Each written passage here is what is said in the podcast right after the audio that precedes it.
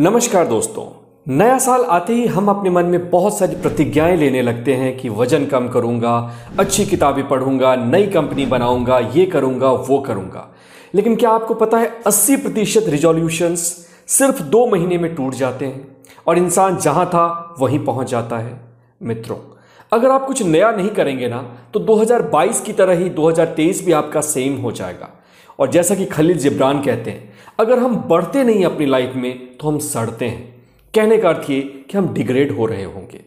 तो मैं आपको कोई रिजोल्यूशन लेने के लिए नहीं कह रहा, मैं आपको कुछ डिसीज़न लेने के लिए बता रहा हूँ, और ये ऐसे डिसीजंस होंगे जो कि आपकी ज़िंदगी को चेंज कर देंगे। इस समय को मैंने क्यों चुना? क्योंकि ये ऐसा समय होता है जब इंसान तैयार होता है कुछ नया सीखने के लिए। वो तैयार होता है, अपने सबकॉन्शियस को प्रिपेयर कर रहा होता है कि मैं कोई नई चीज़, नया डिसीज़न नया एक्शन अपने लाइफ में लाने के लिए तैयार हूँ। तो यही वो समय है जहाँ कुछ डिसीजंस लेकर आप अपनी ज़िंदगी को पूरी तरह इनसाइड आउट पलट सकते हैं। पहला है एनालाइज योर लास्ट ईयर 2022 को अच्छे से एनालाइज करिए। दुनिया में इंसान तीन तरीके से सीखता है। पहला तो वो किसी टीचर से कुछ सुन के सीखता है, दूसरा कुछ किताबों से सीखता है प्रैक्टिस करके, लेकिन जो सबसे बड़ा लेसन सीखता है, वो है उसकी ज़िंदगी, उसके मिस्टेक्स उदाहरण के लिए, आपके पास सिर्फ़ एटीट्यूड होना चाहिए। एडिशन दस हज़ार बार बल्ब का आविष्कार करते हुए असफल हो गए। लेकिन उनका एटीट्यूड था कि मुझे इससे सीखना है। तो उन्होंने इसे नया नाम दिया। इसका मतलब यह है कि दस हज़ार चीज़ें मैंने ऐसी देखी जो कि काम नहीं करती हैं। कॉलोनल सैंडर्स के के मालिक, जब अपने चिकन के मेन्यू को दिखा रहे थे तो 6000 से 7000 बार असफल हुए। उन्होंने इसे नाम दिया कि शायद मेरी मेन्यू को ऐसा कदरदान नहीं मिला है जो कि इसे समझ सके, पसंद कर सके। और इसी तरह से वो सीखते गए। इसी तरह से हमें अपने मिस्टेक्स को ओवरलुक नहीं करना कि मैंने तो बहुत बड़ी गलती कर दी, मैं देखूँगा तो फिर से गिल्ट आ जाएगा। ये देखने की कोशिश करिए कि पिछले साल आपने क्या मिस्टेक्स की, इसकी क्या कीमत आपने दी। अगर आपने मिस्टेक्स किया तो आप इससे क्या सीख सकते हैं? ये लर्निंग जब आप अपने ब्रेन में लाएँगे तो आपका ब्रेन अलर्ट हो जाएगा और उन मिस्टेक्स को नहीं करेगा। गलतियाँ इंसान से ही होती हैं, लेकिन उन गलतियों को हमें रिपीट नहीं करना है। और ये तभी रिपीट नहीं होंगी जब आप उनसे कुछ सीखेंगे। हो सकता है आपने इन्वेस्टमेंट में कोई मिस्टेक की रिलेशनशिप में कोई मिस्टेक किया, अपने करियर में कोई मिस्टेक किया, उसे देखें और नोट करें कि आपने इससे क्या सीखा। और दूसरा, एक और सवाल कॉन्टेम्पलेशन खुद से करना है कि मैंने इस साल क्या अच्छा किया? क्योंकि जो आपने अच्छा किया, वो चीज़ आपके लिए वर्क कर रही है। और उसे आपको बार बार रिपीट करना है। तो आप अपने ब्रेन को ये क्वेश्चन भी दें कि मैंने इस साल क्या अच्छा किया। शायद मैं ज़्यादा मोटिवेटेड था। शायद मैं एक्सरसाइज रोज़ करता था। इनकी भी एक लिस्ट बनाएँ। ये लिस्ट जब आप बनाएँगे ना तो आप अपने ब्रेन को डायरेक्ट मैसेज दे रहे होंगे कि मुझे क्या करना है। लाइफ का एक ब्लूप्रिंट आप अपने ब्रेन में इंस्टॉल कर रहे होंगे। उदाहरण के लिए मैंने जब लास्ट ईयर 2021 से सीखा था कि मैं ऐसे जगह काम नहीं करूँगा, जहाँ मेरी कोई कदर नहीं है, जहाँ के लोग मेरी बातों को, मेरे टैलेंट को नहीं समझ सकते हैं।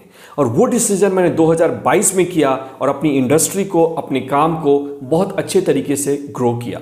और ये इसीलिए हो पाया क्योंकि 2021 की जो लर्निंग थी, जो मैसेज थी, उसको मैंने लिया और अपनी लाइफ में उसको अप्लाई किया।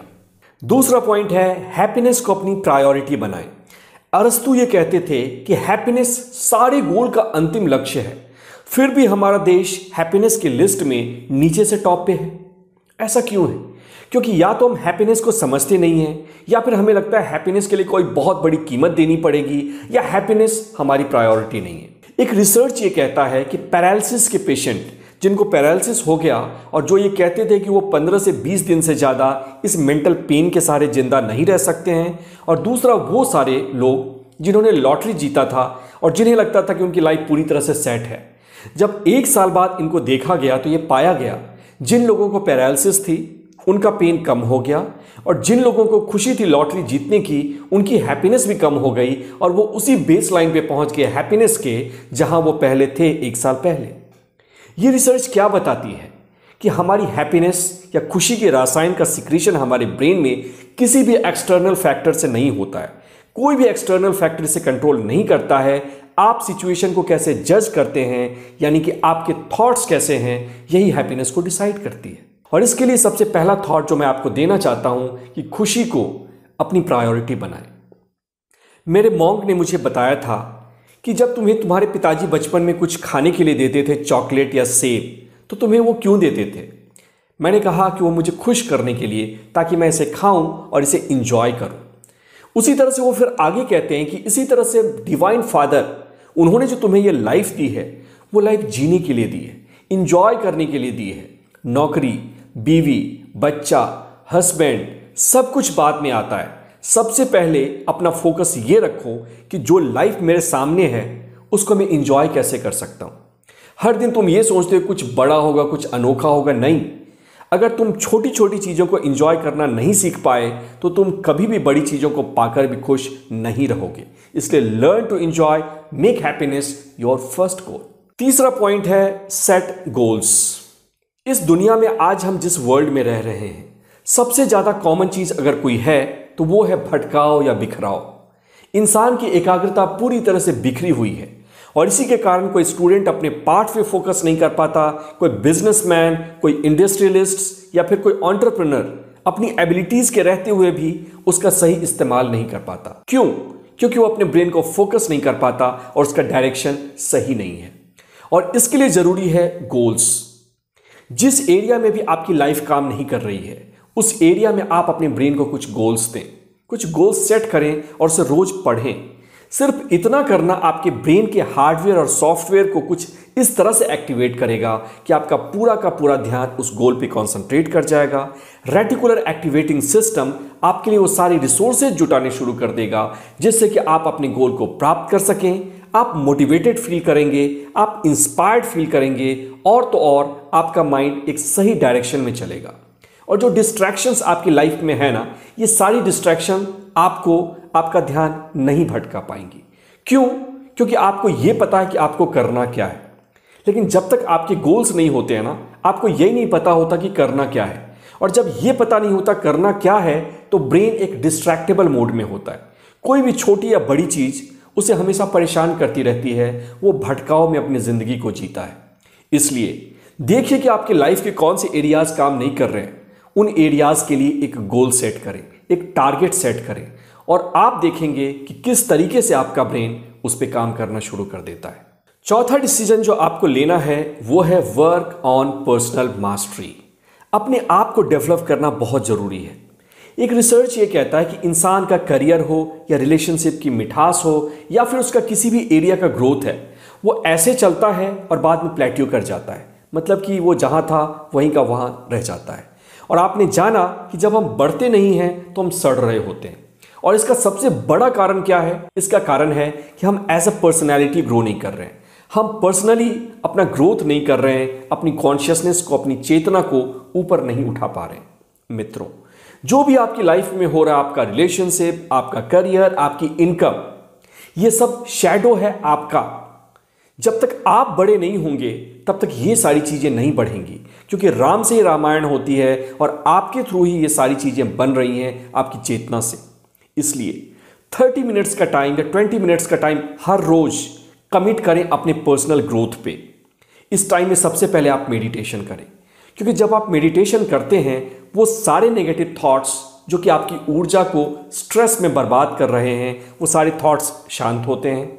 अब आपकी ऊर्जा फ्री हो गई और इसे आप एक नई दिशा दे सकते हैं, इसका सकारात्मक उपयोग कर सकते हैं। दूसरी बात ये कि पर्सनल मास्टरी में आप खुद से ये पूछें कि मैं एक जीनियस की तरह कैसे सोच सकता हूँ? मार्टिन लूथर किंग कैसे सोचते होंगे? रविंद्रनाथ टैगोर कैसे सोचते होंगे? क्योंकि अगर आपके विचारों में महानता नहीं आएगी तो आपके जीवन में कभी भी ग्रेटनेस नहीं आ सकती है। तो एक महान आदमी की तरह, एक साइंटिस्ट की तरह, एक टॉप स्पोर्ट्स पर्सन की तरह, एक ऑन्टरप्रनर की तरह, जिसे भी आप लाइक करते हैं, उसकी तरह सोचना शुरू करें। और जो भी आपके नेगेटिव विचार हैं, वो आप देखेंगे ऑटोमेटिकली ये कम होने लगे हैं, खत्म होने लगे हैं। क्योंकि आपका ब्रेन एक ऐसा रेलवे स्टेशन है, जहाँ एक ही ट्रैक है। एक टाइम पे या तो पॉजिटिव रहेगा, या एक टाइम पे नेगेटिव रहेगा। और जब आप पॉजिटिव थॉट्स अपने माइंड में रखते हैं तो नेगेटिव थॉट्स गायब होने शुरू हो जाएँगे। आप किसी अच्छे राइटर की बुक को पढ़ सकते हैं, कुछ ऐसा सुन सकते हैं, जिसके सहारे कि आप अपने ब्रेन को कुछ नया सिखा सकें। ये ऐसे एक्सरसाइजेज हैं जो कि आपको शक्ति देंगे, जो कि आपको कॉन्फिडेंस देंगे, एक अच्छी फीलिंग देंगे। और रिसर्च ये कहता है कि जब आप सकारात्मक महसूस करते हैं, ये कॉन्फिडेंस हो, या एक्साइटमेंट हो, या इंस्पिरेशन हो, ये वो जोन होता है जिस समय कि आप सबसे ज़्यादा प्रोडक्टिव होते हैं और अपने रिसोर्सेस का सबसे सही इस्तेमाल कर रहे होते हैं। और last but not the least ये पॉइंट बहुत इंपॉर्टेंट है, पूरे ध्यान से इसको समझिएगा। लर्न समथिंग न्यू मित्रों, हमारा ब्रेन हमारी लाइफ का ब्लूप्रिंट है। और अगर हमें अपनी लाइफ को चेंज करना है तो हमें अपने ब्रेन को चेंज करना पड़ेगा। और रिसर्च ये कहता है कि हम अपने ब्रेन को चेंज कर सकते हैं, क्योंकि ये प्लास्टिक है। ये आयरन की तरह नहीं है। न्यूरोप्लास्टिसिटी का कंसेप्ट यही कहता है कि हम अपने ब्रेन को जैसा चाहें, वैसा चेंज कर सकते हैं और उसका रिस्पॉन्स ये होगा कि हमारी लाइफ ऑटोमेटिकली बदलनी शुरू हो जाएगी। लेकिन ब्रेन के साथ या न्यूरोप्लास्टिसिटी कैपेसिटी के साथ भी यही सच है कि अगर आप इसका यूज़ नहीं करते तो आप इसे लूज़ कर देते हैं। क्योंकि जो भी हमें हमारी लाइफ में मिली है ना, हमें either we have to use it और we have to lose it इसलिए इसका यूज़ करना शुरू करें। जो भी न्यूरोप्लास्टिक पावर है ब्रेन को बदलने की, इसका सकारात्मक इस्तेमाल करना शुरू करिए। कैसे? मैं बताऊँगा। कुछ नया सीखकर। जब भी आप कुछ नया सीखते हैं ना तो नए न्यूरॉन्स की एक फैमिली बनाते हैं। जैसा कि आप जानते हैं कि आपके ब्रेन और बॉडी के सारे फ़ंक्शंस के लिए आपके ब्रेन में न्यूरल सर्किटरीज हैं। तो जब आप कुछ नया सीखते हैं तो नए न्यूरॉन्स को इंगेज करते हैं, उनको एक नया काम देते हैं। और जब इनको एक नया काम मिलता है तो ब्रेन सक्रिय होता है, ब्रेन का पावर बढ़ता है। एक रिसर्च ये कहा गया है कि जो डिमेंशिया के पेशेंट होते हैं, जिनको अल्जाइमर्स डिज़ीज़ होती है, ठीक है, वो स्ट्रक्चरल प्रॉब्लम है न्यूरॉन्स की, लेकिन उनमें भी ये देखा गया कि एक ग्रुप को एक पजल दिया गया सॉल्व करने के लिए, और दूसरे ग्रुप को बोला गया, आप आराम से रहो। जिन ग्रुप ने नए नए पजल्स रोज सॉल्व किए, उन्होंने अपने ब्रेन को यूज़ किया न्यूरोप्लास्टिसिटी को एक्टिव रखा और उनकी मेमोरी का लॉस बहुत कम हुआ। लेकिन जिन ग्रुप ने कुछ नहीं किया, उनकी लॉस बहुत तेज़ी से हुई। निष्कर्ष ये कि आपको लगातार एक स्टूडेंट बने रखना है। बहुत सारे ऐसे लोग होते हैं जो कि स्कूल के बाद, जॉब पाने के बाद रुक जाते हैं। ना उनकी स्किल्स बढ़ती है, ना उनकी कुछ सोच बढ़ती है, ना उनकी पर्सनैलिटी डेवलप करती है। और इसका रीज़न ये है कि इन्वायरमेंट अब उनसे कुछ डिमांड नहीं कर रहा है। लेकिन आपको कुछ ना कुछ सीखते रहना है ताकि आप अपने आप को हैप्पी रख सकें। मित्रों, मैं मेडिकल स्टूडेंट था, लेकिन इसके बावजूद मुझे फिलॉसफी में बहुत इंटरेस्ट था। तो मैं इस टैलेंट को डेवलप करना चाहता था कि किस तरह से कुछ ऐसा मोटिवेशनल फिलोसॉफिकल साइंटिफिक वे में बोलूँ, जिससे कि लोगों की ज़िंदगी चेंज हो और वो इंस्पायर्ड फील करें। दो साल तक लगातार मैंने इस पर काम किया, पैसे के लिए नहीं, क्योंकि ये मेरा पैशन था और मैं कुछ नया सीखना चाहता था। मिरर के सामने प्रैक्टिस करता था, स्क्रिप्ट्स बनाता था नए नए आइडियाज़ को कलेक्ट करता था, लेकिन कुछ नहीं हुआ। मैंने बहुत जगह बोला, मुझे चांस तो बोलने का नहीं मिला। एक जगह चांस भी मिला तो वहाँ पे दो तीन लोग थे जो कि बिल्कुल इंटरेस्टेड नहीं थे, लेकिन मैंने अपने काम को जारी रखा। चार साल से पाँच साल के बाद कुछ ऐसी अपॉर्चुनिटीज़ आने लगी, जहाँ मुझे भी एक स्पीकर के रूप में बुलाया जाने लगा। उसके बाद जब ये फ्रिक्वेंट हो गया तो मैंने बंद कर दिया। उसके बाद जो ऑफर्स आए, वो सारे ऑफर्स माइंड ब्लोइंग थे। उन लोगों ने मुझे पैसे देना शुरू किया ताकि तुम स्पीच दो। पैसा क्या मिलता है वो तो सेकेंडरी है। बट मेरे स्किल की कद्र होनी शुरू हो गई, ये मेरे लिए बहुत बड़ी खुशी की बात थी। मैंने लगातार इस पर काम करना जारी रखा, एक यूनिक स्टाइल में बोलना यूनिक स्क्रिप्ट को प्रेजेंट करना, और आज इसका इफ़ेक्ट ये है कि ये मेरे लाइफ का एक इंपॉर्टेंट पार्ट है, और ये मेरे लाइफ में एक डायमंड की तरह जगमगा रहा है। तो इसलिए, हमेशा कुछ नया सीखते रहिए। वो आपका पैशन हो सकता है, कोई नया लैंग्वेज हो सकता है, नई स्किल हो सकती है, नया म्यूजिकल इंस्ट्रूमेंट हो सकता है।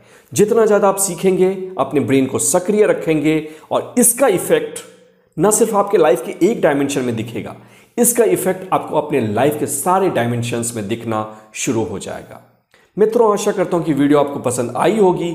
इसका पूरा का पूरा उद्देश्य यह है कि आप नए साल को एक नए तरीके से बनाएँ। क्योंकि अगर आप कुछ करेंगे नहीं तो आपका पास्ट ही आपका फ्यूचर बन जाएगा और फिर आप ग्रो नहीं करेंगे। Growth is happiness growth is life यूँ ही बना रहे आपका साथ। करनी है ढेरों बात। मैं पीयूष प्रभात। थैंक यू और आप कमेंट में लिखकर मुझे ये बताएँ कि अब आप इस नए साल में क्या रिजोल्यूशन लेने वाले क्या नया डिसीज़न लेने वाले ताकि हम इससे भी इंस्पायर हो सकें। Thank you